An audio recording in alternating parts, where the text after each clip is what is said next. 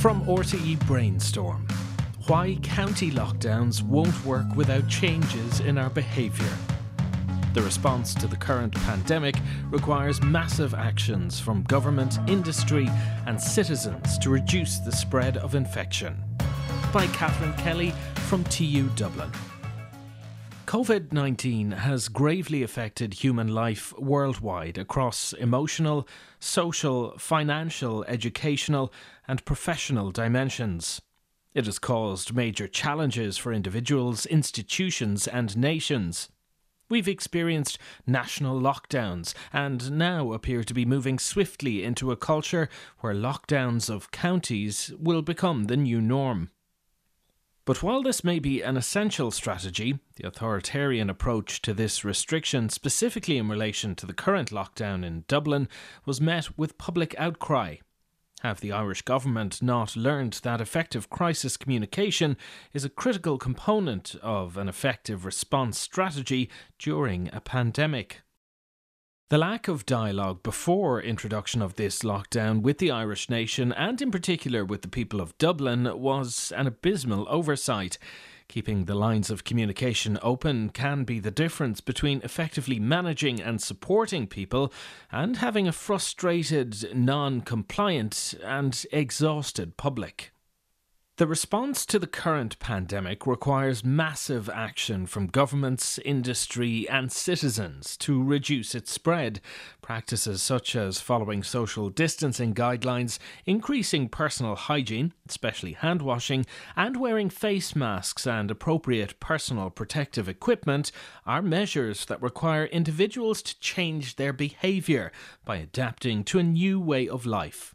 Apart from government mandates, the success of regulations will be reliant on the behavioural compliance of the nation. We've seen the exponential increase in rates of infection worldwide. We now know from evidence that coronavirus kills at a far faster rate and is far more infectious than the flu. But a vaccine to eradicate this killer illness has thus far eluded us. As we enter the winter, dread builds over ominous predictions about a lack of hospital beds for those in critical condition. This fear is compounded by a predicted resurgence of yet another wave of the virus, which may again result in a national lockdown. Yet, despite all of the evidence and the constant media reports of impending doom, it is evident that many people are simply not taking this deadly virus seriously. The behaviour we are currently witnessing in many sections of our society, in which there are continual breaches of public health guidelines, is in direct contrast to the behaviour of the stereotypical law abiding cocooner who's terrified to resume any part of a return to normal life for fear of catching a killer disease. What we are observing, in simple terms, is appropriate and inappropriate behavioural responses to a complex, uncertain future. Given the significant human and financial cost of the impact of the virus and the future projections on its spread, if we cannot curb or eliminate it, one might expect human beings to possess the emotional intelligence and foresight to adapt their personal behaviour and apply a common sense approach to living as risk free as possible with COVID 19. Alas, this is not the case. The human toll of the disease cannot be underestimated, and the result could lead to a catastrophic societal collapse. So, how is our government reacting to breaches of COVID restrictions and antisocial behaviour?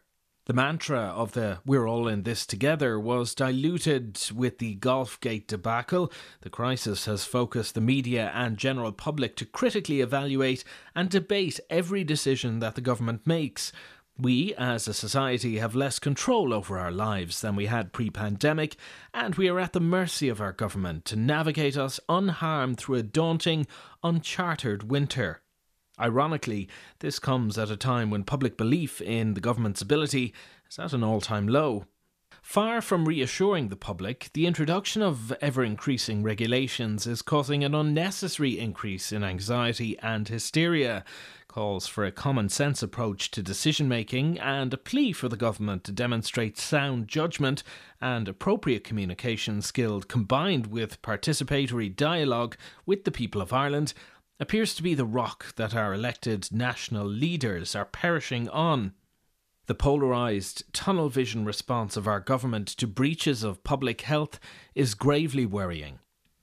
This pandemic appears to have given the government extraordinary powers, but there must be a recognition that breaches of our current public health guidelines could be detrimental to the welfare of our state is our current obsession with granting additional legal powers to the Gardaí to instigate punitive measures in order to curb this behaviour the price we should pay for our nation's safety? Or is it merely a short sighted return to a complex human behavioural matter? The likelihood of an unravelling society will increase as people begin to shape their behaviour in response to disproportionate authoritarian power.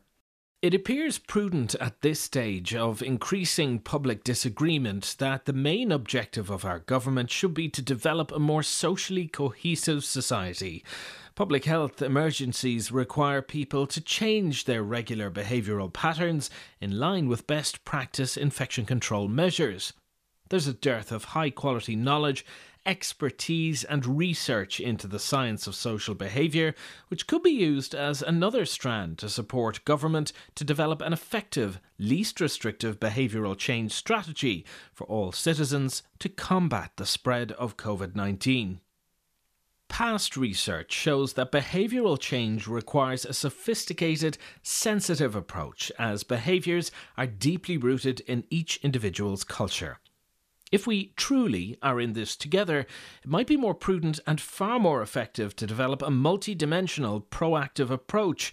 Rather than using an ineffective slap on the wrist methodology of compliance, we need an approach which targets all of society, building trust and coalitions with formal and informal leaders, and working with the business community to promote and encourage COVID 19 behavioural compliance based on a piece for RTE Brainstorm by Catherine Kelly from TU Dublin.